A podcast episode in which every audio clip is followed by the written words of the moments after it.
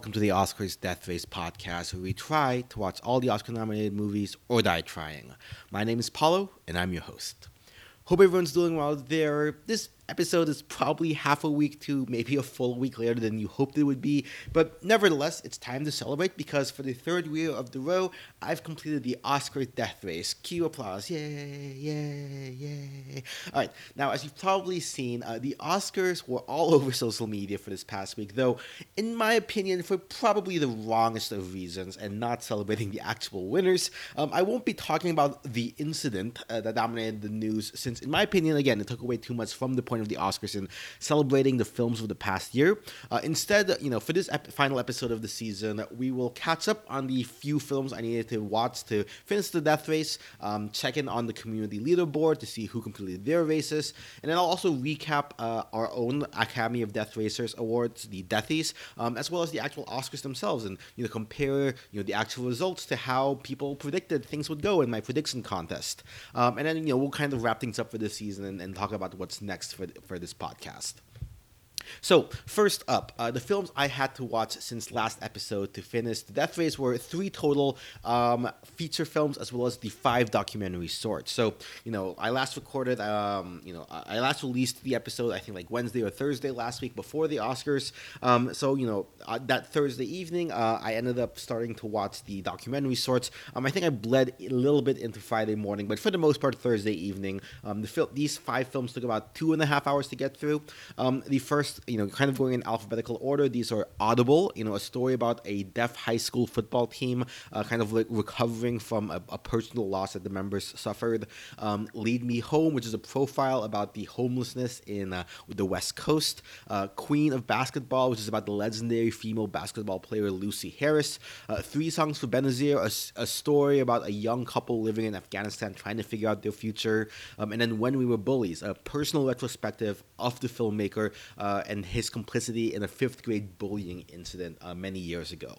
Um, of these, you know, Audible, Lead Me Home, and Benazir were all on Netflix, while Queen of Basketball and uh, When We Were Bullies were findable on YouTube. You know, so you know, overall, uh, looking at the films, it worked out for my personal enjoyment and my kind of assessment overall, work, going from worst to best. Uh, first, with one star, When We Were Bullies, I think this is kind of like the consensus. Um, really did not find any enjoyment at all in watching the director basically do everything he could, him and his classmates, to avoid going to therapy uh, to kind of tackle this head on. Um, and and what's more, right? Like he kind of like they don't actually get any closer by actually talking to the victim of the bullying, which understandably maybe like that wasn't possible for whatever reason, but it just kind of leaves the whole thing feeling very unsatisfied. Which kind of like, what's the point of that film then? Um, second place, we had three songs for Benazir. You know, uh, I gave this two stars. Um, you know, this is uh, an important perspective to see kind of the impacts of the Afghanistan war. Um, the, obviously, there were better, I think, films this season that covered that, most notably Flee. Um, but again, I think the other issue is that there's no real strong conclusion. They kind of impose a narrative over the story over the the document the stuff that they're documenting um, they don't really have a point to say beyond oh war is terrible right? But that's kind of like a given. Um, and the, the, the, narrative overall was confusing basically. Um, and again kind of like three songs for, ben, uh, for Bullies didn't really have a satisfying conclusion to wrap it all up now, granted, that is kind of like an issue with uh, "Take Me Home," uh, which got I gave three stars. Now, again, another important topic uh, to share. You know, and I think this one probably was the most stylistically the one I enjoyed the most because you know it's very fly on the wall, kind of compiling all of this kind of like you know fly on the wall type footage without any real narration to get the perspective of people undergoing homelessness in the West Coast. Now, it was kind of all over the place. It didn't really have that firm a conclusion, but I think like of like the atmospheric, like comparing, you know, the high-rise buildings being built in the background as these people face homelessness, kind of, you know, not the subtlest, but still definitely at least to some degrees, at least some artistic uh, approach there, right? Um, and maybe maybe the fact that it's all over the place without any real conclusion kind of shows that it is an issue that you know needs a lot of things to be tackled on. So, uh, if you are interested in this topic, I'm going to go ahead and plug a podcast from a series from the the amazing podcast 99% Invisible, um, according to need, which covers the same topic a lot better, a lot more focused with a better narrative behind it. I think so. Definitely check that out. Um, and then we have Queen of Basketball, which I gave four stars. You know, it's a very charming kind of like not biopic. It's a very charming uh, uh, character portrait of this, you know, somewhat forgotten historical figure in sports. Doing it in her own words, like I did this, right? This is what I was feeling and my emotions, and kind of like where I came from. I think really gave a lot of emotional weight to the to the story. And granted, there was also kind of like this retrospective um, you know, in an oral history manner, kind of like her kind of framing it within the the time and kind of like what has happened since then, kind of giving us conclusion. Um, you know, shortly before the Oscars, I think before the nominations came out, um, Miss Harris actually passed away. So I think it's like a fitting tribute uh, for her. And then finally, Audible at also four stars. Um, I think this one had a lot of heart to it. You know, kind of like a combination of the fly on the wall, but it, it had talking heads, so it had kind of like that first person perspective on like what this team is going through. Um, it had a compelling narrative. You know, these kids going trying to put you know get senior high school football team trying to get their you know classic American tale, trying to win their uh, homecoming game, but with kind of like an added twist of the personal loss the members face of the team, as well as you know the fact that they are deaf and ha- kind of like have this kind of um, disability against them and kind of like you know they have this small moment of happiness but then as the coach kind of points out at the end they have like a whole world in front of them. So what does that mean? But i think being able to live in this moment with again i think the fact that the academy is starting to tell stories of a younger generation um, this gen z generation i think is also really important as well. And you know um, also i don't know what it is because i think the three films this year that heavily featured sign language this one coda and the next film we're going to talk about will all end up being my favorites of the year. Um, between queen of basketball and Audible, I would say that Audible probably would end up being my choice, but I wouldn't have been upset if uh, Queen of Basketball ended up winning between the two of them. So, you know, I ended up finishing up these documentary shorts, you know, Thursday night, Friday morning. Uh, so that left after Friday on the work. Uh, I ended up watching the last international nominee, Drive My Car, also nominated and the last nominee for Best Picture I needed to watch, as well as Adapted Screenplay and Director. Now, my God, I truly regret not seeing this sooner, as you know, I could have had this on my various ballots I submitted for like the death Deathies and whatnot, which we'll talk about later. Um, you know, earlier up, I just ended up having not seen it, putting it at the bottom, which I really regret. Now, you know, of course, my situation moving in the past couple of weeks, not having, you know, being able to dedicate the three hours of time to watch it on like the full big screen instead of just like on my phone or whatever, um, I think it's justifiable why I didn't get to it sooner and definitely deserve that experience. Um, but yeah, and, and in any case, I think maybe it's my bias for foreign cinema, maybe it's recency bias, but I genuinely have it as one of the best films I've seen so far, not only this year, but potentially ever. Um, perfect five out of five here. No, I don't really have any quibbles with it at all. Now, granted, I feel as though I'm not smart enough to really understand the film, you know, especially with its reliance on, you know, Chekhov's um, Uncle Vanya and like kind of that whole story and how it ties into the screen and the nuances of how it ties into the screenplay here. But even without the full background and the historical literary context of it, um, you know, you could still I could still draw the parallels of the feelings of the main characters and how they relate and how the you know this play within the movie kind of is commenting on what's happening outside the play but that's still inside the movie which then comments further on kind of like the human condition right? And it adds to the feelings and progression of the character development the way that the character interacts with the play in different ways i think is uh, a big part of it this the, the, way the level of screenplay writing here is just layers and layers more so than any uh, onion or or, or, or ogre could have. And what more you have like the directing of the way that the characters interact you know in very unspoken ways right? Like just one small thing right? Like you know the the main character um you know I'm, I'm drawing a blank on his name at the moment the main male character um you know starts off just sitting in the back seat kind of like giving up control of driving to you know the the, the chauffeur who he ends up you know developing a friendship with. Um and over time right you see all these kind of small subtle things as they become more comfortable with each other. He moves from the uh, you know know, from the back seat, not really talking to her, to the back seat, and then having conversation, to then the back seat, to moving to the front seat and sitting alongside her as they drive and having this conversation, all while you know his dead wife's voice is like playing in the background, and it's kind of like working through a kind of like therapeutic way of dealing with this grief and trauma and relationships. And I mean, there's just so much going on in here that you know I'm still thinking about it, you know, a week on from having seen it. Right? Um, add on, you know, gorgeous cinematography, um, production, you know, that that car and, and and you know cinematography of the Japanese landscape with this you know little red Saab car going around, right? Um, sublime editing, you know the acting you know, in very non-verbal ways, but also like in, you know, very enclosed. Like you, you're filming just a conversation in a car, and making that compelling can be hard in dialogue, especially if you're, you know, not, you know, understanding, uh, understanding uh, Japanese, having being able to watch it in and still understand it because of the body language and their tone and so on. It's just I think masterful, right? The way that they, that they did it. Add in, you know, this is a multilingual play he's putting on, so you have these other actors, you know, and in one actor doing it again, like I mentioned earlier, like mute uh, and and giving Korean sign language performance, kind of like how that l- lack of language contrasts the lines that he hears that his wife is saying, and just so much going in there, you know.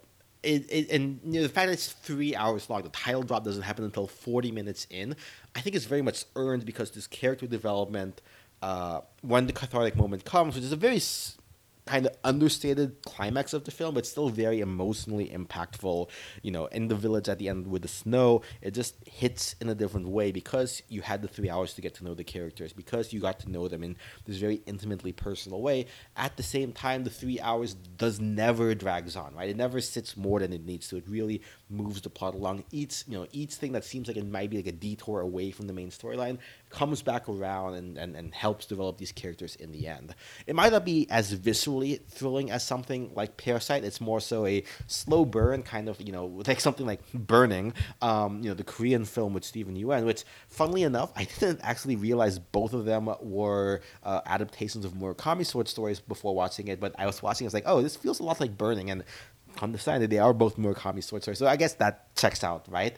Um, Nevertheless, it's very profound, moving in its own way, tackling themes of grief, loss, relationships, and art, interconnecting it and just these intricately woven manners. I, I think it's definitely the best film I've seen of all the nominees this year. I, I would have loved it to win pretty much every category was nominated for a well-deserved Best Picture nomination. Overall, my best my pick for Best Picture, um, which you know with that, you know, I would say my best picture rankings have been updated. Um, you know, before the Oscars, I had it at uh, one, Drive My Car, uh, two, Nightmare Alley, three, Power of the Dog, four, Dune, five, Coda, six, Licorice Pizza. Um, I kind of came up on that one after thinking about the, what the film is saying um, to some degree. Uh, seven, West Side Story, eight, Belfast, nine, Don't Look Up, uh, and ten, King Richard. Now, you know, after Drive My Car, I took Saturday off. You know, I ended up watching The Batman with the wife while my dog was getting his hair done, and then we took him to the park to get some, you know, to run around for a little bit, get to touch some grass. Um, meaning, after the end of the day, I had still had two more films left for Sunday before the Oscars, and you know, of course, I also had to watch the Deathies happening Saturday night, which we'll go over in a second. Don't worry. Um, so you know, didn't have a chance to watch movies on Saturday night itself. Um, so you know, 8 p.m. Eastern on uh, the the Sunday was my deadline. Um, so you know, I kind of had a bit of a slow start, frankly speaking. Um, meaning that my time you know I finished lunch and all that, you know, I started No Time to Die about 3 p.m. or so, um, which means that I had not seen, and, and that, which means you know that one would be two and a half hours, putting me at you know 5:30 or so, right? Um, so you know I hadn't seen any other Daniel Craig Bond films before, or frankly any other Bond films period uh, in their entirety, only really having pop cultural references. So I was a little bit lost at the beginning, kind of understanding where Daniel Craig's Bond character was, who these people he was referencing were, and who he was having these relationships with, right? Um, I was able to manage through with help from the Discord and Wikipedia summaries. Um, overall, without having any of that context, it's an all right action film. I think in terms of spy films, I think Mission Impossible just have like that has that visceral tension to it. I think it does a little bit better. Um, as well as the action sequences. Um, you know, I, I also felt you know maybe maybe this is my knowledge of the older Bond films and a little bit of the camp that comes, you know, kind of like the crazy villains, right? Um, I, I, was kind of missing some of that here. I was kind of missing from this element um, to some degree. So, you know, I, I will say I could understand though if you were invested in Daniel Craig's Bond over the last 15 years or so, um, seeing the conclusion to his character um, it would definitely be, I think, an emotional thing for you. So understandable why this kind of had the reaction it did. Uh, the best parts by far were Ana de Armas' segment, uh, which should have been longer and potentially her own spinoff, as well as you know, shout out to Jeffrey Wright uh, for his brief appearance as well. Um, probably, hopefully, going to go back to see what he does in the earlier Daniel Craig films. Um, overall, I think I gave it like a three out of five overall, not having been a Bond fan. So you know, definitely enjoyable way to pass the time. Um, but you know, definitely also not my first pick for anything, including for best original song. Actually, um, you know, I know people are saying it kind of set the mood for uh, this particular Bond film and how it's feeling, feeling, and you know, maybe that's there. I, I don't know. Maybe I'm just not a fan. It's just maybe my musical taste. Not a big fan of you know this this kind of slow, really croony type song from Billie Eilish. Um, and so I think something like Dos Oruguitas ended up you know kind of again going with the metric that it should be something in the film. Um, it actually impacts the plot. Uh, I think Dos Oruguitas did a little bit better. So that's my pick for best song. Anyway, after a short break to walk the dog, I started Four Good Days, my last film uh, of the Death Race, and the obligatory original song only nominee featuring Diane Warren, aka the breakthrough film, which at this point has become a tradition for me to finish my song on the on the film nominated only for best original song. Um, obviously, breakthrough the first year, and then Eurovision this past last year, and then this past race again. Four Good Days. Speaking of original song. So at a two hour runtime on Hulu, I figure you know I'd have a 15 minute window, you know, to finish it before uh, between uh, the Oscars and finishing the race. You know, I, I may have been like cooking a little bit during the film, but you know, I don't think I was missing too much plot wise. Um, that said, uh, know, it would still be close, 15 minutes, but, you know, last year I did eight minutes window, so not as stressed, especially since, you know, last year I had to watch like, uh, I think maybe one or two categories of, of of sorts, um, and on top of Eurovision as well. So that was just like a crazy, you know, binge through of like six to eight hours of films I was just watching last year. Here it's just like four hours, which is a little bit more manageable. Um, that said, the fact that it was on Hulu, I completely forgot we were on the ad supported plan, meaning uh, for the first, you know, half hour or so, we kept getting interrupted or so um, with like, you know, two to three minutes worth of ads. Um, and ended up pushing the running time to the point where I finished about seven minutes before 8 p.m. So even closer to the finish line uh, than last year's eight minutes. And if you include me watching the uh, last three minutes, the three minutes of credits to listen to the song, um, you know, as it played, I technically finished four minutes before the Oscars. So um, yeah, that is that was a thing that happened for sure.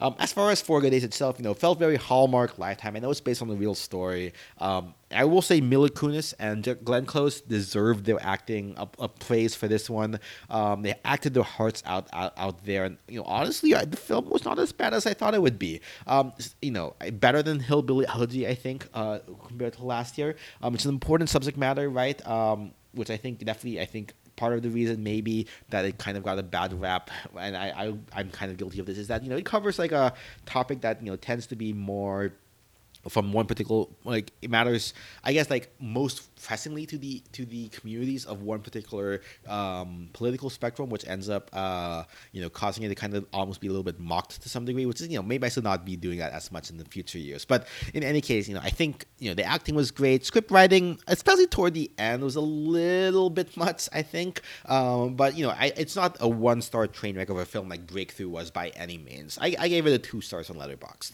Um, definitely though would not have watched it if not for the death race. But yeah, with seven or four minutes to the uh, beginning of the ceremony, depending on how you're counting, um, and I'm not counting the the one hour pre-recording of the uh, of the of the of the other uh, nominees. Um, you know, anyway, depending on how you're counting it, I finished the death race for the third year in a row for sure. Um, so you know, who knows? Maybe next year I'll finish six minutes before the the death race at some point. But you know, close, but still on time. Uh, with the Death Race done, you know, I will say, kind of looking back over the whole thing, all 53 films, aside from, you know, the films nominated for Best Picture, I think my favorite films and potentially the biggest surprises in that I might not have watched them uh, if not for the Oscars. Um, Worst Person in the World for sure. Uh, Mitchell versus the Machines probably would have seen that because it's a Lord Miller film, but you know definitely exceeded all my expectations, which were already pretty high. Uh, Parallel Mothers definitely something I wouldn't have seen otherwise. Spencer, you know, definitely was not a big, you know, a big um, uh, Royals person, but you know, I think I definitely enjoyed that one a ton. And then a Ascension for just like its really unique perspective as well. And if I, if I had to put an honorable mention there, I would say Cyrano's not the greatest film. I think it was a fun film for Sir, at least for me. So um, those I think were all my most positive surprises, as well as the films that I probably wish were not on the Death Race this year. Not a ton actually. Mostly the stories. You know, When We Were Bullies for Sir, um, Affairs of the Art, and then Hand of God. I think from the international category. Was just a little bit out there for my taste, and probably you know could have done without them. Um, what you know, the fact that Four Good Days isn't quite on this list, hey, you know, I think is a credit to that, and uh, I'll leave you to imagine what it says about the other three I just mentioned. Um, now that said, I am not the only one to have finished the Death Race, though. You know, um, as I've been doing all season, you know, congratulate. I want to congratulate everyone who's completed the Death Race, as especially those according to OscarsDeathRace.com, hosted by Ford versus Ferrari, um, and on the leaderboard. So you know, counting myself as kind of like, okay, I definitely finished like with like seven minutes to spare, and I granted I did not fill out my. Uh, my my leaderboard, you know, my updated until the day after the Oscars. So I'm just gonna count everyone above me on the leaderboard as having finished, you know, before the Oscars. So you know, last week we had 109 total, um, and and so you know that and then and then you know last year it was 119 total who finished before uh, you know Oscar Day basically or on Oscar Day. Um, so you know I ended up being uh, compared to 109 and 119 from last year. Um, I ended up, oh, 109 from last week, 119 from last year, and you know I was ranked 104th I think last year. Um, I ended up being 193rd this year um, with 194 people finishing the film total. So uh, get ready for a lot of names to be read, congratulating everyone for finishing their death Race. Uh, congratulations to GPace1216, uh, Ibon Zyme, uh, Julian, Cold two twenty three zero oh eight, Barnum, Sakes25, Scarab Dead, FIFO, Natural Abalone, John Macaro, Red Elm, or Redem, uh, Beto Arpe, Jared Leto is Super Mario in disguise. Great call. Uh, Ford versus Ferrari, who, once again, thank you, thank you so much for making and maintaining this site. Um, and Zoller, Alan Gibson71, Mike V01, Lady Lazarus76, Brock Stomp, Fireus, Scoremaker, uh, Vilderus, Stuart P1213, Adam A, Pochi, McFeely, Overly Honest Movie Reviews, uh, uh, Smilbeck, or uh, Am0522, Ambelino23, Godzilla, King of the Monsters, I guess, uh, Selwads, Lucas24, Krog, Sam Tufts, Gaspacho Machine, Pebs, RR Star, Matthew Lavelle, Lauren Q, Hecky42, Lorbus, Barantus, Kevin, Thaddeus Ahoy, Academy Anna,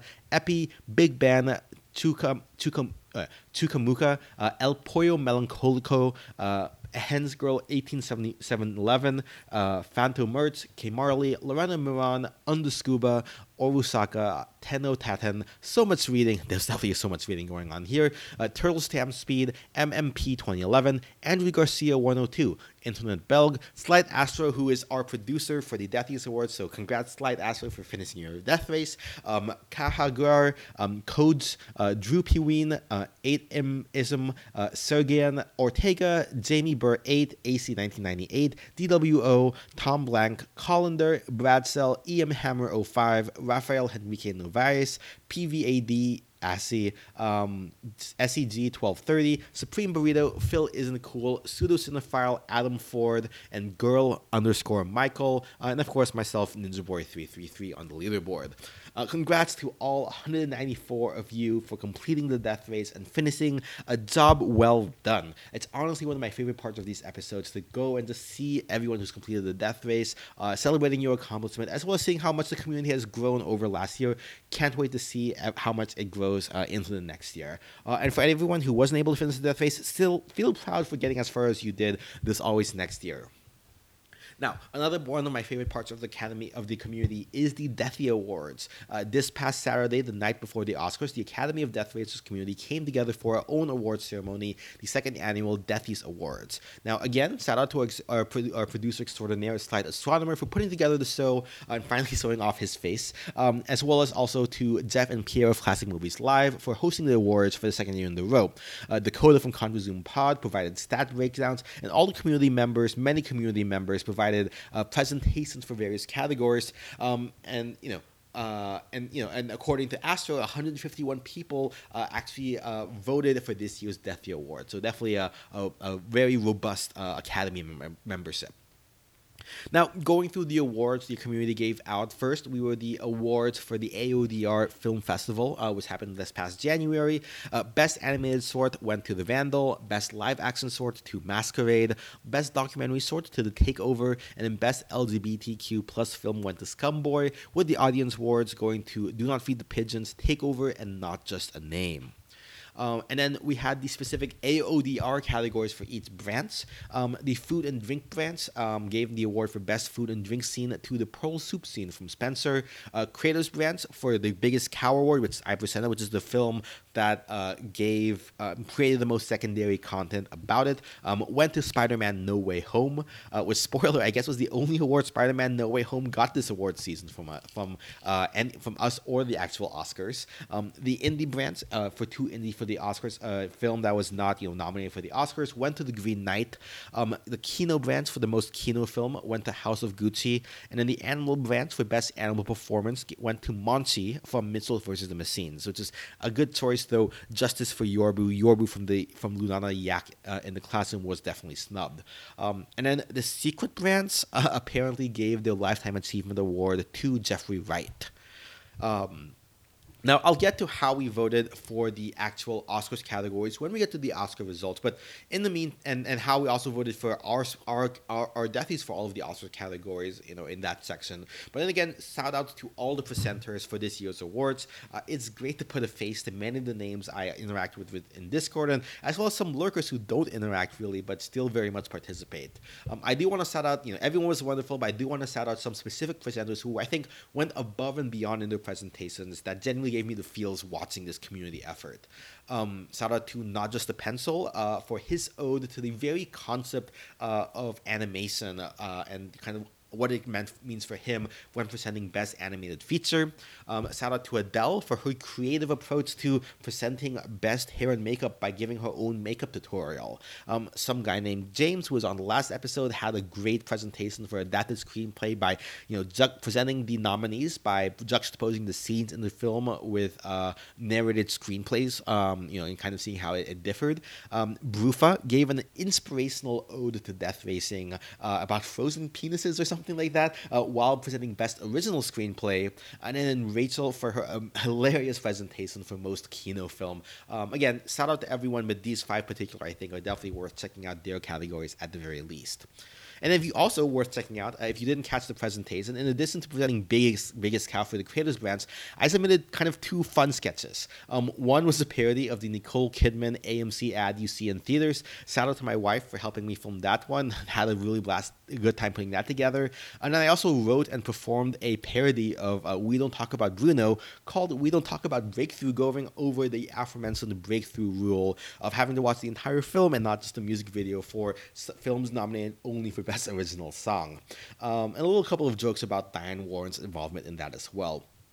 Um, I've uploaded separate videos of those segments to my YouTube channel, which I will link to in the show notes. Um, so you know, with the deathies down and, and you know, all that, let's actually get to the Oscars about you know half an hour into this episode.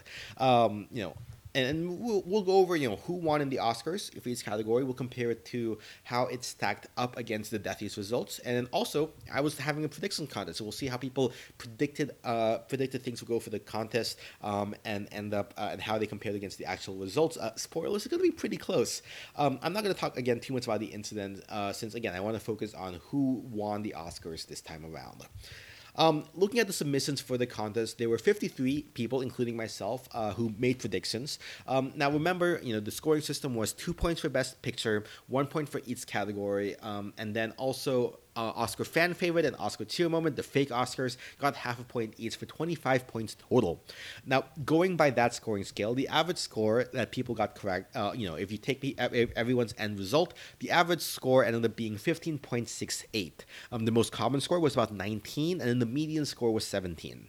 Now, if you wanted the most commonly picked answer for each category, we would have ended up with a 20 out of 25 total, which isn't bad. Um, on the other hand, if you had stuck with Gold Derby, you would have been better off in getting 23 out of 24 correct since they were not looking at the fake Oscars. Um, so you know you, you, probably would have been better off going off with their picks as you know as as was the case with the nominations contest uh, when nobody outperformed Gold Derby. Now the winner of our contest, who I'll reveal at the end of the Oscars, you know, kind of section. Um, is someone who also got 23 out of 24 correct by having the same ballot as Gold Derby. Um, there, there were a couple of people who were maybe off by one category, be it Best Picture or another one. Um, it was also pretty easy for again to predict the race, given uh, you know only one category in the Oscars different from what Gold Derby pre- predicted, um, which kind of made the ceremony itself kind of boring, just kind of knowing all the front runners. Uh, anyway, well, let's start with the fake Oscars, the half point categories. Um, the Snyder fans were in full force with two of Zack Snyder's films ruling here. Um, Army of the Dead somehow got first place for the fan favorite film, though shout out to the Johnny Depp fans for getting uh, his film Minamata uh, in third place. And then the Flash Speed Force moment got the best Oscar cheer moment. Um, again, kind of funny given how these awards were presumably kind of made just so that Spider Man No Way Home would get something, since it wasn't likely to get visual effects.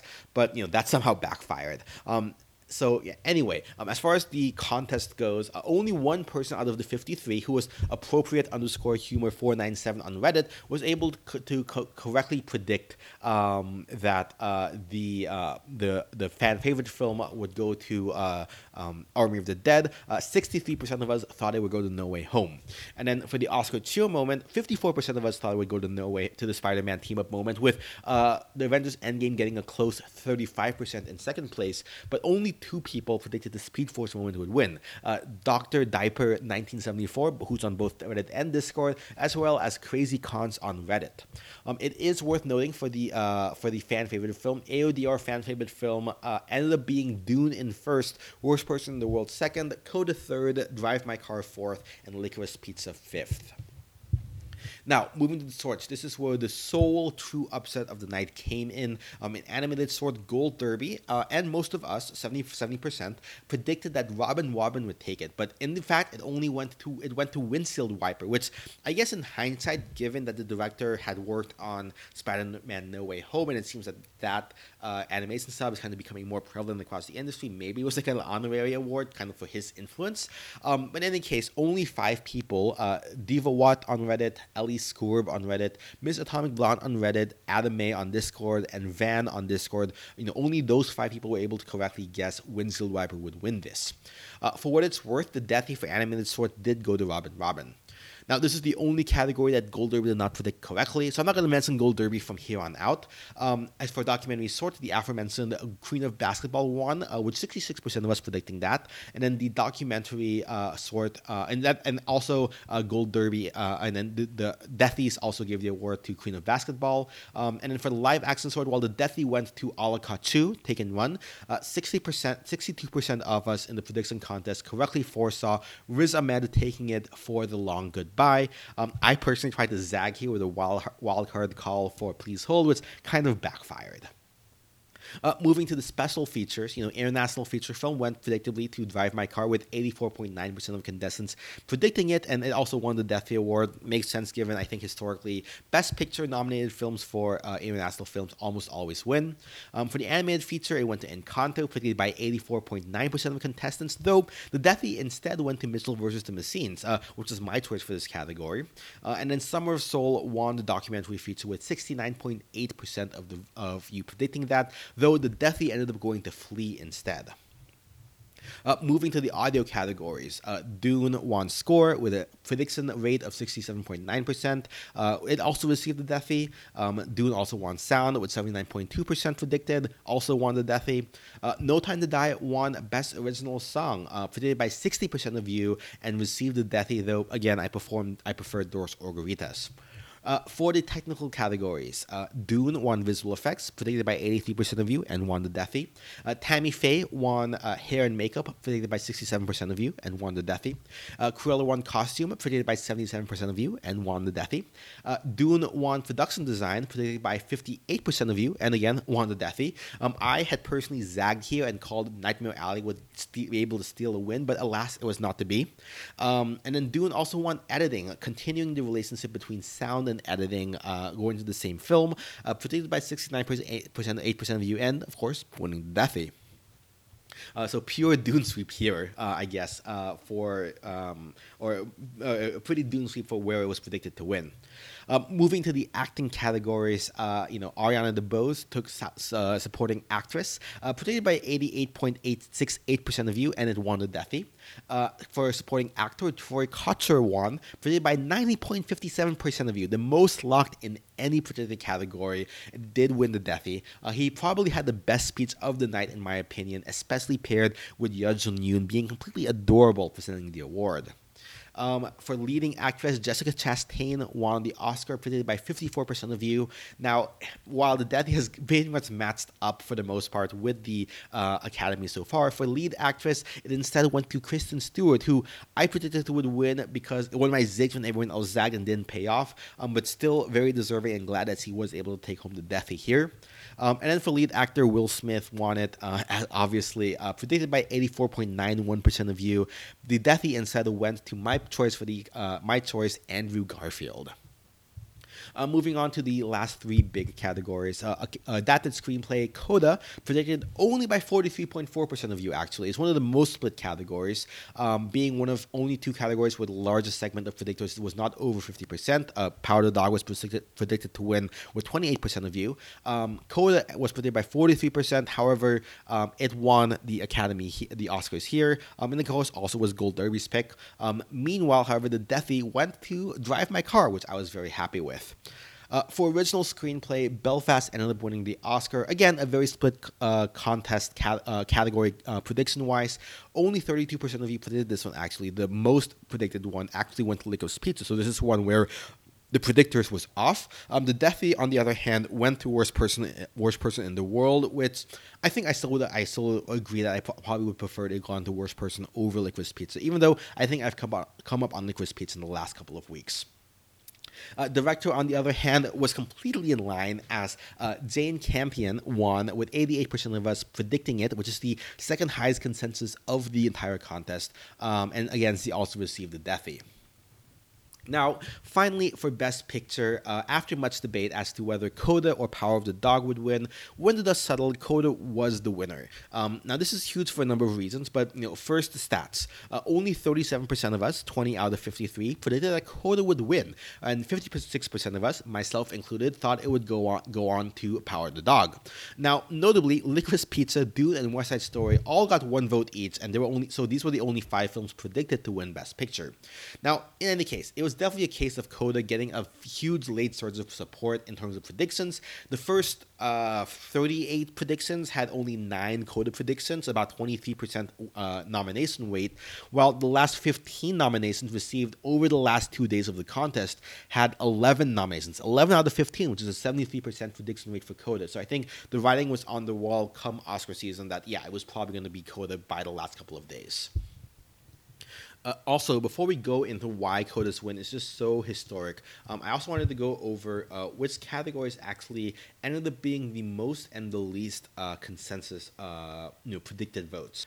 Uh, so, as I mentioned, uh, you know. Um, Troy Kotsur ended up being the most consensus with 48 of the 53 voters going for him. Um, Cloris McMurphy only had four predictions. Jesse Plemons had one.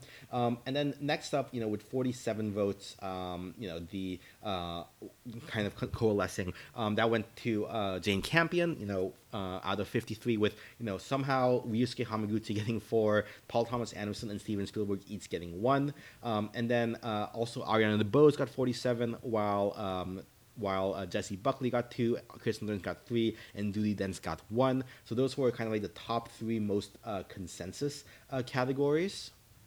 The top five of those would kind of actually be rounded out then uh, with international uh, and uh, in, in animated, both with 45 going to drive my car and Encanto, um, with you know Flee and Worst Person in the World getting four each, um, and then Mitchell's getting five, Flee getting two, and Luca getting one. Uh, as far as the least consensus, you know, the uh, you know, as I mentioned before, the uh, screenplay categories were pretty split.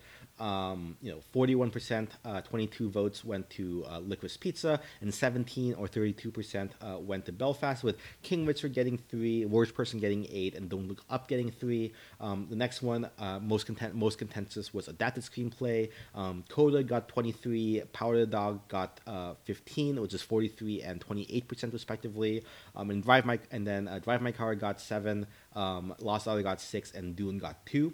Uh, Best Picture was fairly split 56%, 30 votes for Power of the Dog, uh, 37% or 20 votes uh, for Coda.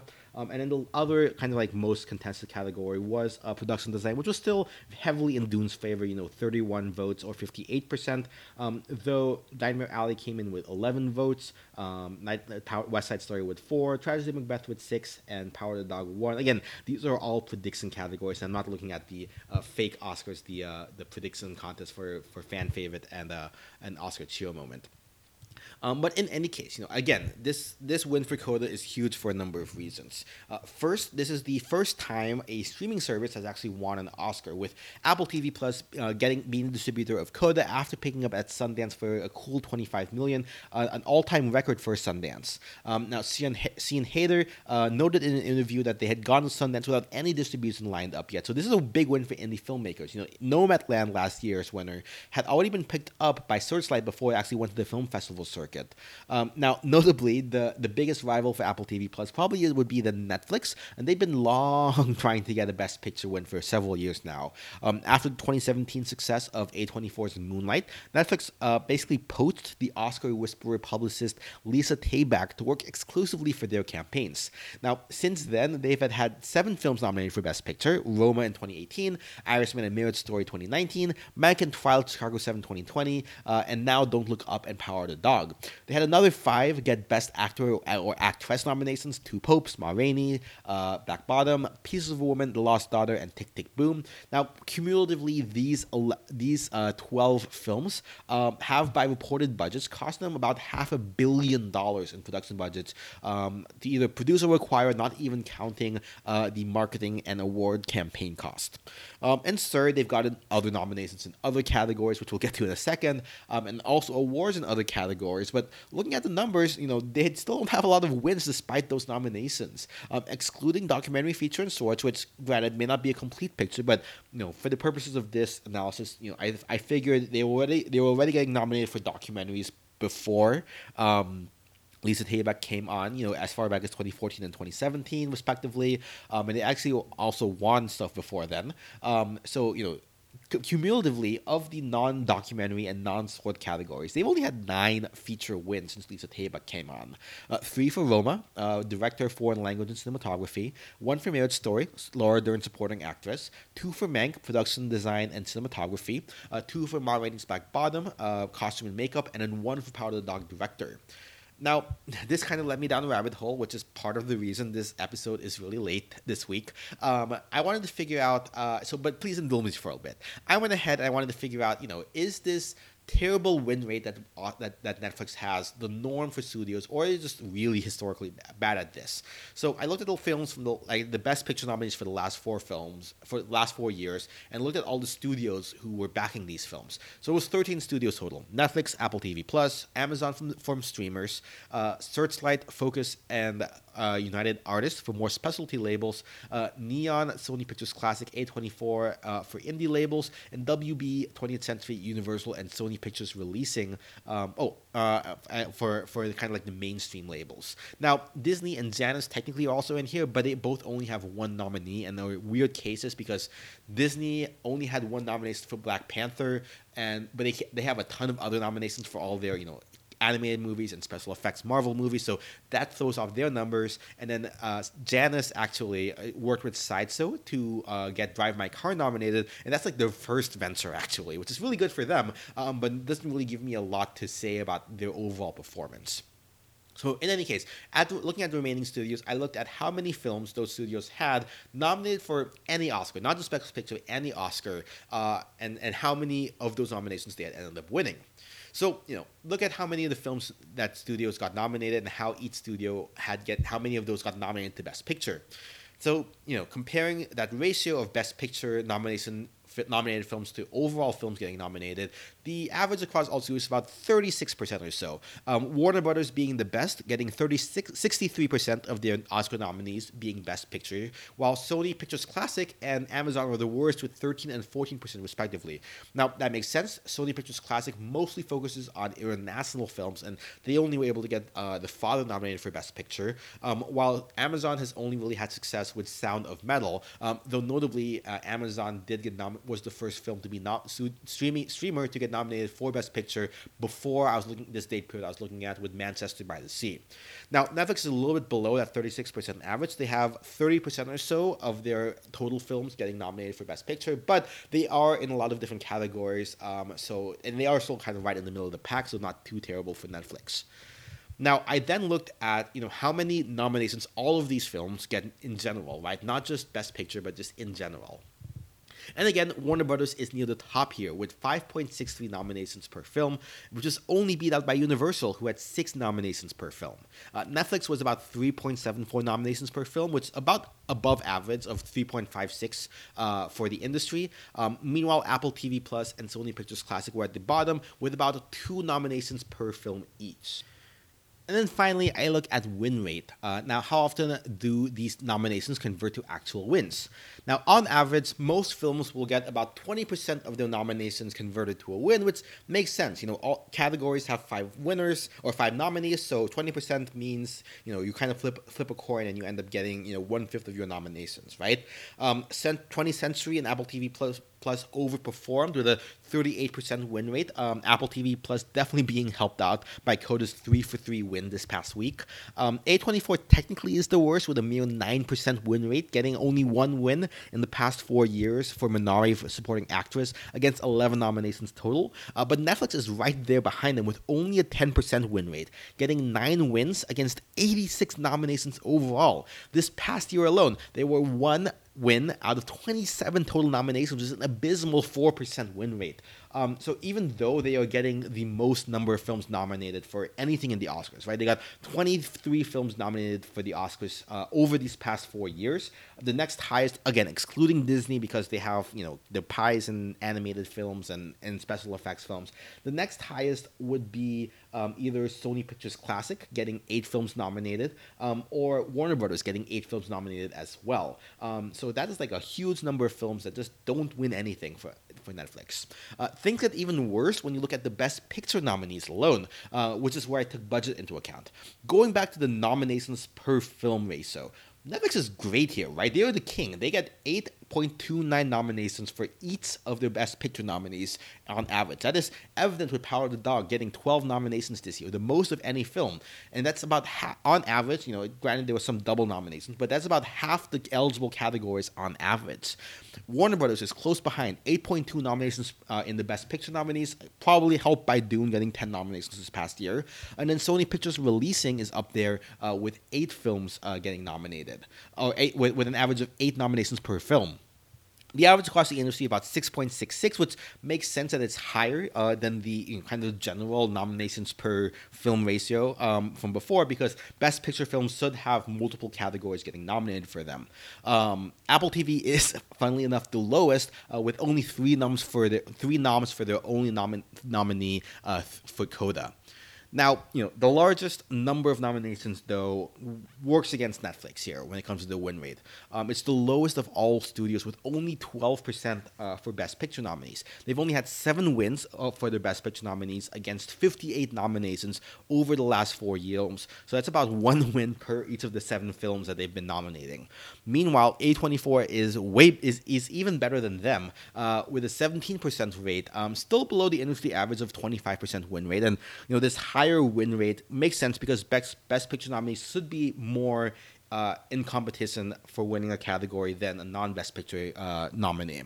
Um, Apple TV is of course batting 100% with Coda um, going three for three, but you know Neon is also up there with a 67% win rate, uh, four four wins out of six nominations for Parasite. Now. Of the major studios, 20th uh, Century is the best with about a 44% win rate, um, which is above average. Uh, going back to those bit to those budget numbers I was talking about earlier, Netflix has spent 366 million dollars on their Best Picture nominees alone uh, for their production or acquisition budget, the most by far of any studio. Well, not by far, but the most of any studio on average. Um, on average, that's about 52 million per film, which is the which is the highest, which isn't the highest of everyone out there. Um, you know, you know, aside from Disney spending 200 million on their only nominee Black Panther, which you know made tons at the box office, 20th Century has spent 250 million for three nominations and has the highest ratio at 83.3 million per Best Picture nomination. Not helped by by West Side Story's 100 million production budget, but you know, it is what it is. Um, Netflix is also in line with the going rate for budget per nomination, right? Again, they have lots of nominations, so that 366 million gets split up fairly well, 6.31 million per nominee uh, versus you know 20th Century's 15.6 15.63 uh, per nomination, which is the highest. Um, the average for the industry, you know, works out for this to be about 6.67 uh, million per uh, nomination. But you know, comparing budget per nomination to budget per win, Netflix's poor win rate comes back to bite them in the butt, uh, which they have the second highest cost for winning. Um, they're spending 52 million per win against an industry average of about 26 million dollars. They are beat out only by United Artists, 56 million dollars per win, but that's I think skewed by Bond's very high price tag, you know, being delayed for like two years at this point, right, and getting the only win being um, best uh, original song. So, you know, the thing is, while other studios have higher, and again, these budget costs aren't truly indicative because you do have you know consider it's also the marketing costs for the campaigns and all that. It's not just like the the the um, the cost of production of the films, right? Um, and but granted, there are articles showing that Netflix is willing to spend more money than their other competitors on their best on their campaigns uh, to try to you know get to, for their awards campaigns, um, and they're still not winning, right? Now, I think the thing is, this is even more so when you think about that studios may have higher costs for quote unquote buying Oscars with production budget, but at the very least, other studios can offset that cost by okay, maybe we didn't win an Oscar, but we at least made back some of the money through um, you know box office sales, right, or even VOD rental sales. Netflix does not have that option because none of their films, you know, they because of their model of streaming it all, you know, yes, they do get some retention of users through in which their accountants can figure out how much a film is worth in terms of minutes viewed to actually spending and whatnot, right? But you know, point is though that they don't have the actual cast back uh, attributable to a single film basically uh, due to their business model. Now the exceptions of this of course are films like mini distributors like a24 neon sony pictures classic but they have tiny budgets for their films so not really taking too much of a risk anyway right? Like minari was made for $2 million for a24 right? So okay sure they didn't make a ton of money back right? But they, they still got like one oscar win out of it which you know probably is you know they that that's probably was was a better return on investment than Netflix's was for sure. Um, and even Apple TV Plus and Amazon, they spend relatively little on their films, right? As as streamers themselves, um, but they're and they're but they're still at the bottom of the list in terms of how much they're spending relative to how much it, get, it takes for them to get nominated and win for the Best Picture nominees. So, okay, what do all these numbers mean, right? I think they points to a couple of things. First, I think there is still some sort of anti Netflix bias within the academy and within the industry. For all the spending and enabling creating freedom for the directors and actors, which is great, when it comes to actually getting awards um, as for these their films as cinema, as the creme de la creme, as what people aspire to. Something about watching the film at home, you know, and streaming, maybe it, it, at least in the eyes of the Academy, takes away from it being like the film to, to really remember a year by. Of course, you can point to Apple TV Plus and also being a streaming service first, but I think Netflix has that cloud hanging over them that they are this perceived death of the cinema cinematic uh, you know theatrical experience um, which you know they're still kind of soft banned at the Cannes Film Festival um, which you know because of because of all their business model and, and kind of like that bad reputation they have there um, Apple TV while they may be contributing to that they don't have you know that that stigma against them of being the first people to really drive drive the death of the the movie theater which you know the Academy loves Uh, secondly, I think it also points to that while Netflix is really good at getting nominations, again, the most of any studio by a huge margin in terms of absolute numbers, uh, and on a per film basis, I think you know Netflix was um, you know for Best Picture films it was. Uh, I think like um, 58 nominations. The next most was you know Warner Brothers with 41 um, for all of their films. You know again they were uh, something like uh, 86 nominations, with the next highest being Warner Brothers at 45 nominations. Um, you know that like that's almost double at that point basically. They, they're really good at getting nominations.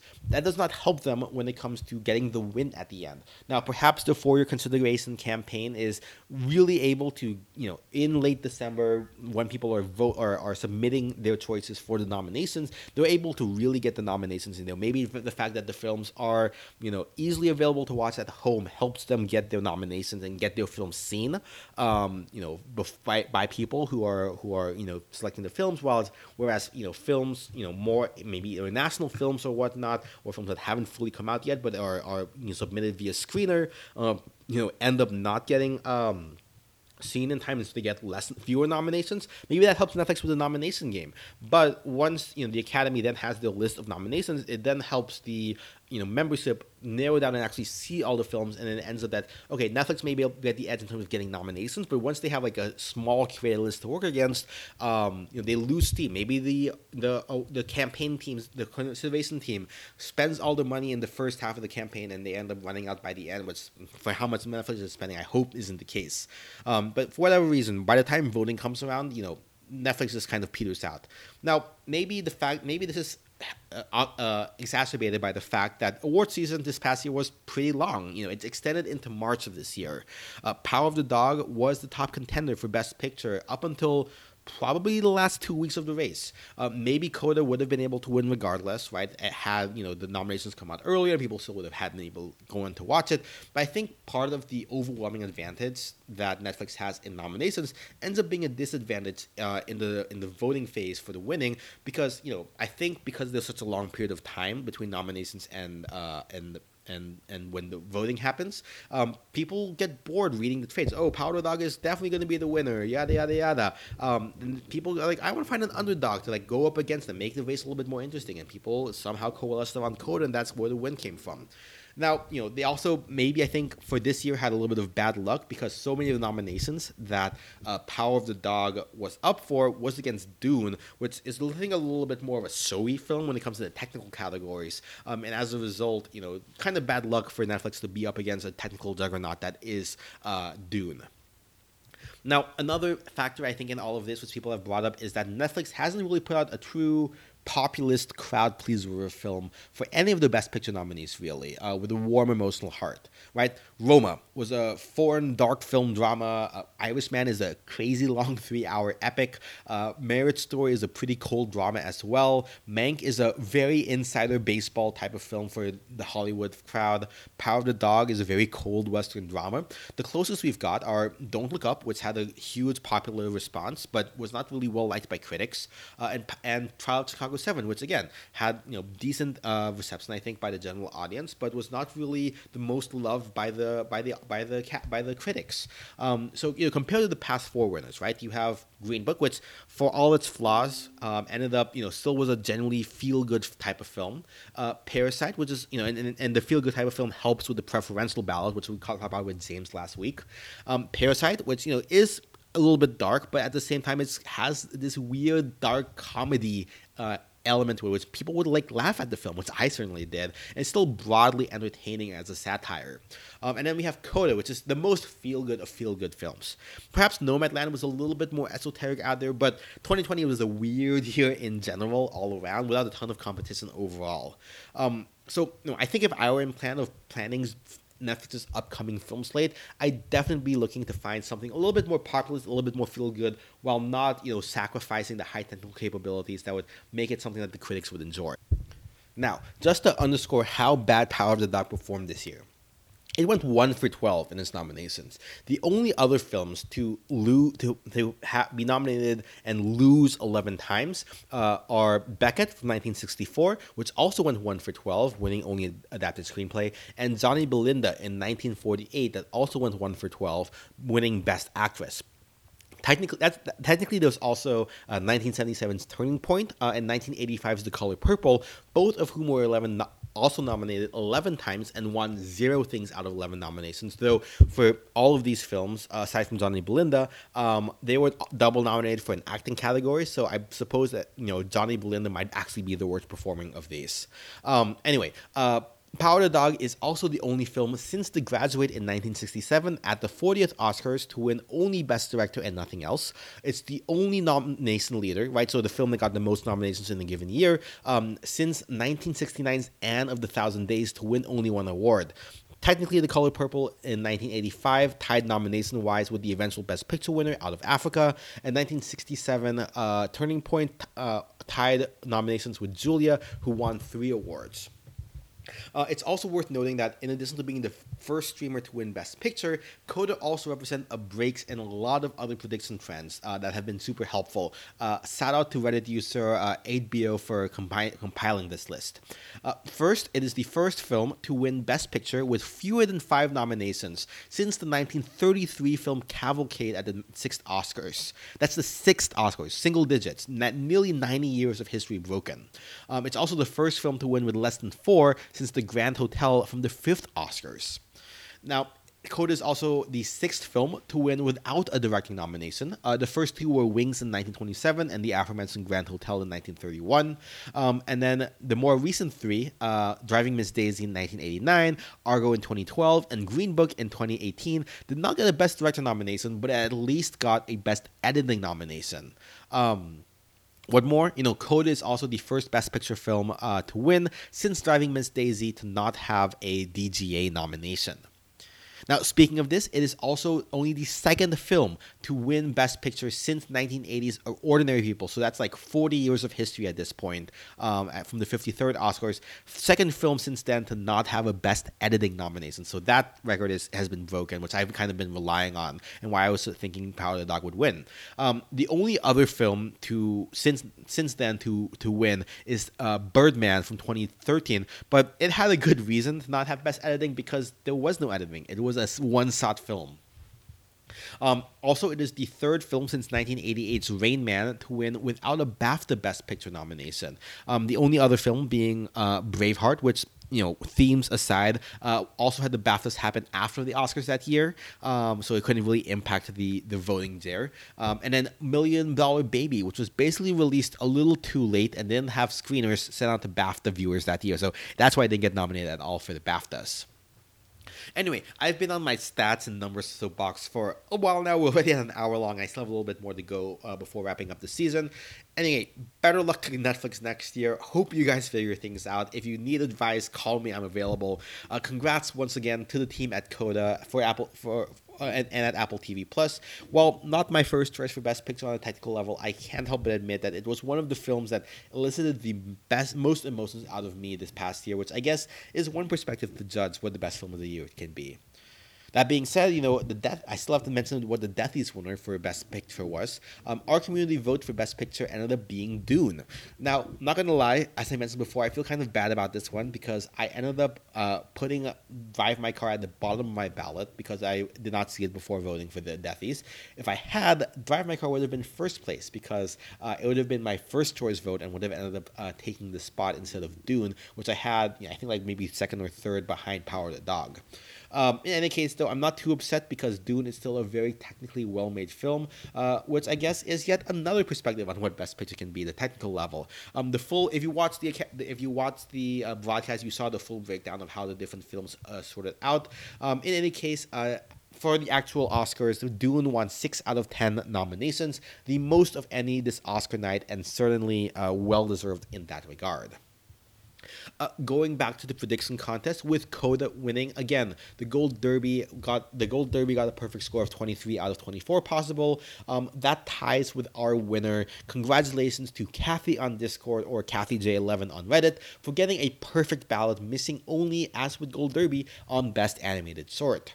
Um, there were also a number of people tied at 22 points. Um, all had predicted Coda would win, but they missed on animated short and missing one other category. Um, these are Reddit use. This is Reddit user surrounding interesting too, Discord user Fiona Ubi, and then Discord and Reddit users Ali, uh, AliGV03 and VLFY95. Um, there's also two people who ended up with 21 points uh, with an otherwise perfect ballot um, that would have tied with Kathy in first place because they also missed Animated Short. Um, when they picked Coda to win Best Picture, in or they picked uh, Power the Dog to win Best Picture over Coda, which is what you know sent them down to 21 out of 25 instead of 23 out of 25. This is Discord user Australian Alpaca, aka Reddit user CK underscore three, as well as Discord Reddit user Cabeza Head. And then, of course, I also have to give a shout out to Reddit user CrazyCons, who got 20.5 points uh, by missing four categories, but getting correct, correctly picking the Oscar cheer moment for uh, the Flash Speed Force. So, you know, that's kind of the uh, one, two, three, four, five, six, seven. That's the top eight uh, for um, the prediction contest here. Congratulations to everyone here. No prizes, but, you know, hopefully in, in next year, if I do this again, I can actually have uh, some sort of prize attached. Um, I also, you know, eh, for the nominations contest, ran a, uh, a, a, request for who you wanted to be nominated for Best Picture, which led to a preferential ballot for Community's Best Picture. Um, the ballot of 11 films was selected based on the predictions contest ballot, so you know it didn't match one to one with the Oscar ballot. Um, these 11 films were in alphabetical order: uh, Coda, uh, sorry, Come On, Come On, Coda, Drive My Car, Dune, Licorice Pizza, Mass, Power the Dog, Tick Tick Boom, Macbeth. West Side Story and Worst Person in the World. So no Don't Look Up, no Belfast, no King Richard here, um, and you know definitely some people who were not nominated for Best Picture or even for the Oscars. Um, now this is based off of 53 votes, meaning 27 were needed in order to secure the win. So I'll go through each round of voting in the preferential ballot. Uh, in the first round, things started off with Drive My Car, 14 votes, Dune at 8, Come On Come On Coda Tick Boom at 7, Licorice Pizza at 4, Worst Person in the World at 3, Mass Power the Dog and West Side Story each with 1, and Poor Tragedy Macbeth at 0. Um, these last four films I ended up eliminating all since eliminating Macbeth would basically do nothing. Um, so, uh, you know, these last four films, Mass Power the Dog, West Side Story, and Macbeth, all were eliminated. Uh, their three votes were allocated to Drive My Car, Licorice Pizza, and Worst Person in the World, with the latter being the new last place getter with only four votes, Licorice Pizza having moved up to five, uh, thereby eliminating Worst Person in the World in the second round. Uh, for the third round, the four votes from Worst Person in the World were allocated to Drive My Car, one to Dune, and one to Licorice Pizza, leaving Licorice Pizza in last place with only six votes. Uh, so for the fourth round, those six votes were allocated with one to drive my car, now up to 18, do, two to Dune, now at 11, three to Tick Tick Boom at 10, leaving Come On Come On and Coda with only seven each, eliminating those two and having a massive 17 or 14 votes up in the air. Uh, for the fifth round, these four 14 uh, these four uh, these these 14 uh, votes were allocated five to drive my car bringing it up to 23 eight to dune bringing it up to 19 and then tick tick boom getting only one more leaving it at only 11 giving it third place for this contest and then for the final sixth round, we would Drive My Car and Dune head to head. Drive My Car picked up six of Dune's votes, uh, putting uh, uh, and Dune getting five. Put or so six of Tick Tick Boom's votes, Dune getting five, putting the final score to 29 to 24 for Drive My Car, giving it uh, gold for my contest and Dune getting the silver. Now, having the full ballot breakdown is pretty interesting actually to see compare these two films, since you know it was also the final two films for the Deathy Awards. Uh, the average ranking of Dune was 5.09, while DM Drive My Car had an average of 4.66. We some of the first, second, and third place uh, rankings. Uh, Drive My Car was, had more people uh, first choice than Dune, but Dune had overall more second and third place votes, putting it ahead in the head-to-head for the first four rounds. Um, in fact, Dune actually comes within one vote of the majority, with 26 rankings by the fourth round in the head to head. However, in the fifth round, Drive My Car pulls ahead with 32 votes to 30, which is why I think it won. Uh, and for the remaining uh, rankings through score 11, Drive My Car keeps a lead. Uh, Drive My Car had five people putting it in the bottom three, and only three as their bottom film overall, while Dune had 11 people putting it in the bottom three and four for their worst film overall. Another interesting way to look at it is to figure out, you know, for each of these films, um, how many people. Another thing is to look at how many people of these films were not watched by people, which I may have fucked up the ballot a little bit for this, but in any way, um, everyone saw Drive My Car, Dune, Power the Dog, Tick Boom, Macbeth, and West Side Story. One did not see Coda or Licorice Pizza, and two did not see Worst Person in the World. However, seven did not see Come On, Come On, and ten did not see Mass, which makes sense because you know these were not on the Oscar ballot. As far as what was the lowest ranked, um, that was a tie between Come On, Come On and Licorice Pizza, each having six people ranking it as their worst film, while Tick Tick Boom and Macbeth were the least least liked films, only having one bottom place vote each. Uh, there were some other interesting observations here. Uh, Come On, Come On ended up being the most commonly, the 10th most liked film of those who watch it. Um, you know, Drive My Car's 14 first place rankings were the most of any film of, in any ranking. Licorice Pizza's rankings were mostly in the 4 to 7 range, aside from those who had it as their least favorite. Uh, Mass didn't have a lot of people listing it as their first or second choice, but had a whopping 9 people as their third as, as their third favorite. Uh, Power the Dog was solid in the second to sixth place range, but only had one first place uh, favorite vote. Uh, Tick Tick Boom somehow hung in there with five rounds, but overall, most most commonly ranked around seventh. Um, Macbeth definitely was not the least favorite, but generally had most of its votes in the eighth through the tenth range, so generally kind of forgettable. Um, West Side Story had two spikes, either people liked it as the fifth most liked film or the ninth most liked film, and the worst person in the world could not rally to in, in its first place ranking, but had a lot of support at the second through fourth place overall. Another way of looking at these votes, you know, how many rounds would have been needed for the films to get 27 people to rank the film? Uh, Drive My Car, Dune, Coda, Power the Dog, and Worst Person in the World took five uh, rankings to get there. Uh, Drive My Car, Worst Person in the World would have had 31 people, Dune and Power the Dog 30 people, and Coda with 28. Um, that tie between Drive My Car and Worst Person in the World could be broken up to see who had more votes in the prior round, which both were at 26 in round four, and Dune beats Worst Person in the World in the third round, 21 to 19. Uh, Pizza and West Side Story would have taken six rounds, Licorice Pizza with 29, West Side Story 27, and then Tick Tick Boom and Mass, seven seven rounds, Tick Tick Boom 33, Mass 29, and then finally Macbeth, Come On, Come On would have taken eight rounds, Macbeth with 33 votes, and Come On, Come On with 27. Uh, anyway, thanks again to everyone who participated in this little contest I ran, as well as my own Best Picture ballot voting. Um, you know, again, a lot of numbers, but you know, I hope to run this again next year, and again, hopefully with some prize support. Anyway, to wrap up this episode, you know, this general thoughts on the ceremony overall only time I'm going to talk about the Will Smith thing. Other people have said things better, more nuanced than I. Biggest disappointment is how it overshadowed the winners, especially the general audience who didn't know the Oscars were happening in the first place.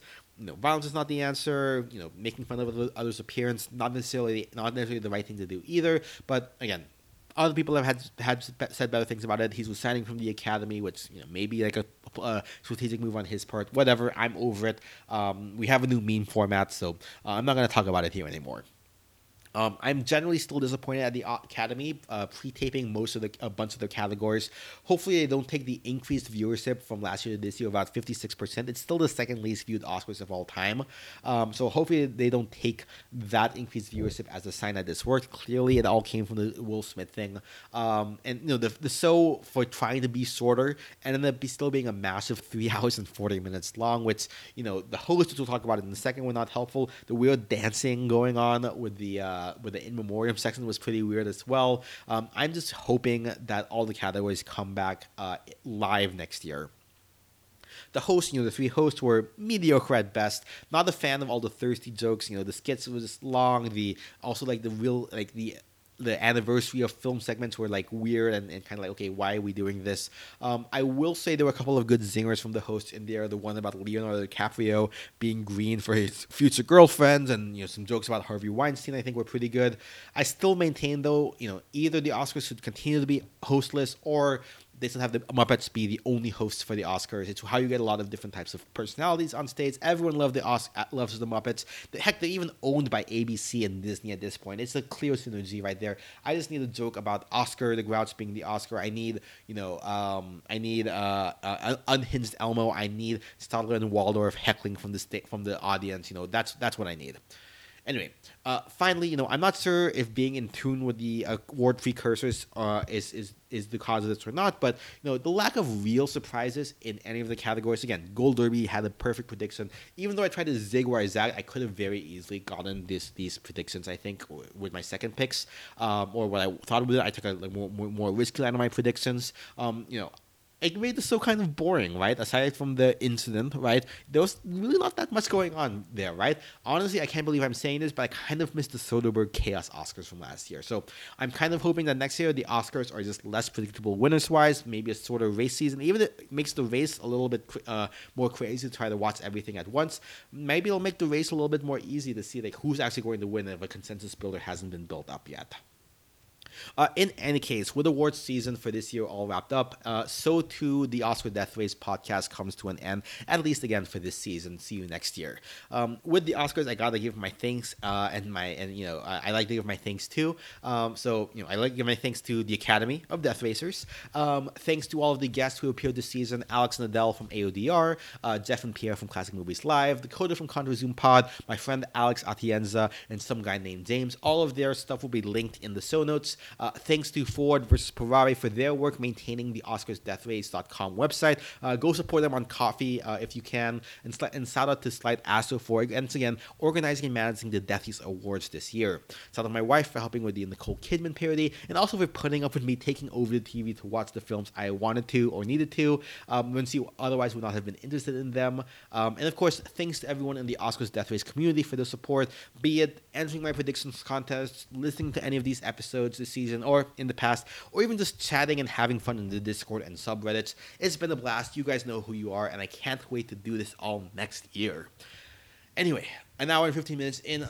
That wraps up this season of the Oscars Death Race podcast. We'll be back next year. Um, this coming December, most likely, though, who knows? Maybe I'll try to apply for a press pass to some film festivals and maybe be able to see some films to tell you what early contenders might be. Um, I may, you know, but, but, you know, otherwise it's time for a well deserved rest. You know, I definitely have been slacking on anime watching in the meantime. Uh, if you have ideas for what changes I should make for next season, you know, let me know. Via, or maybe you have cool Oscar Death Race stories of your own. Reach out on Twitter at Oscars D Racecast or via email at OscarsDeathRacePodcast at gmail.com. Stay subscribed to the show on Spotify, iTunes, and Google Play so you can be ready for when next season comes around. Leave us a review. You know, it really helps us out for next season when it comes around. Or just share it with a friend when the time comes. Um, any of that's super helpful. Uh, if you want to directly financially contribute, I do have a Patreon, which I, you know, I'm not the best at keeping up to date, but it's linked in the show notes. Um, I also have linked my Letterboxd if you want to see what I'm watching throughout the year. Uh, the username is NinjaBoy with an I. Uh, make sure you, again, stay subscribed to the Oscars Race and Oscars Death Race subreddits, as well as the Oscars Academy of Death Racers Discord. You know, f- sign up for an Academy of Death Racers membership at aodr.net, um, as well as you know keep up keep up on tabs on the OscarDeathRace.com website. Um, music is provided by Kevin MacLeod and Competech on filmmusic.io editing production by Ninja Boy Media. That's it for this season of the Oscars Death Race podcast. This has been Paulo, and until next year, I'll be here watching all the Oscar nominees or die trying. Catch you guys next year.